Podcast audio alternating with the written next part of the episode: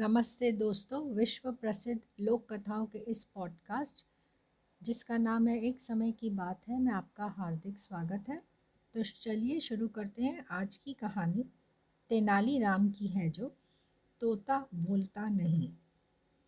एक दिन तेनालीराम सुबह सुबह सोकर उठे ही थे कि राजमहल का एक सेवक दौड़ा दौड़ा आया और उनके कदमों में गिर पड़ा।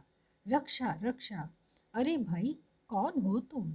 उठो और बताओ कि क्या बात है। उसे कंधों से पकड़कर ऊपर उठाते हुए तेनालीराम ने पूछा, आखिर किस, किस्सा क्या है? अब आप ही मुझे मरने से बचा सकते हैं। आखिर बात क्या है? कौन हो तुम? मैं महल का सेवक हूँ महाराज। रोते रोते वह बोला, करीब एक माह पूर्व महाराज को एक व्यापारी ने एक तोता भेंट किया था। महाराजा ने उसकी देखभाल की ज़िम्मेदारी मुझे सौंपी थी और कहा था कि यदि तोता मर गया या मुझे तुमने तोते के मरने की सूचना ला कर दी तो तुम्हारा सिर कलम करवा दिया जाएगा। अब तोता तो मर गया। आप ही बताएँ कि मैं महाराज को ये खबर कैसे दूँ? यदि तोता मरने की सूचना देता हूँ तो सिर कलम होता है, नहीं देता तो भी मारा जाऊँगा। हम्म, तेनालीराम सोचने लगे। समस्या सचमुच गंभीर थी। कुछ देर सोचने के बाद वो बोले तुम ऐसा करना। और फिर वह धीरे धीरे उसके कान में कुछ बताने लगे। पूरी बात सुनकर रखवाले की आँखों में चमक उभर आई। कुछ देर बाद वह चला गया। तेनालीराम भी तैयार होकर दरबार में जा पहुँचे। वह महाराज के कक्ष में बैठे बातें कर रहे थे। कि तभी तोते का रखवाला वहाँ पहुँचा। महाराज की जय हो।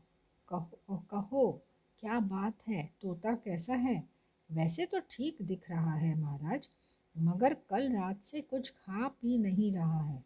क्यों? क्या मालूम महाराज, न हिलता डुलता है और ना ही बोलता है। सुबह से तो उसने आँख भी नहीं खोली है। ऐसी बात है तो चलो, हम स्वयं चलकर देखते हैं। आओ तेनालीराम। रखवाला उन्हें लेकर उस स्थान पर आया, जहाँ तोता पिंजरे में रखा गया था। महाराज ने तोते को देखा और भड़क उठे। अरे मूर्ख, सीधी तरह क्यों नहीं बोलता कि तोता मर गया है? बात को इतना घुमा फिरा क्यों रहा है तू? क्षमा करे महाराज, आपने कहा था कि यदि तुम मेरे पास तोते के मरने की खबर लाओगे तो तुम्हारा सिर धड़ से अलग करवा दिया जाएगा। ओ अब महाराज की समझ में सारी कहानी आ गई। उन्होंने तेनालीराम की ओर देखा, वह मंद मंद मुस्कुरा रहे थे।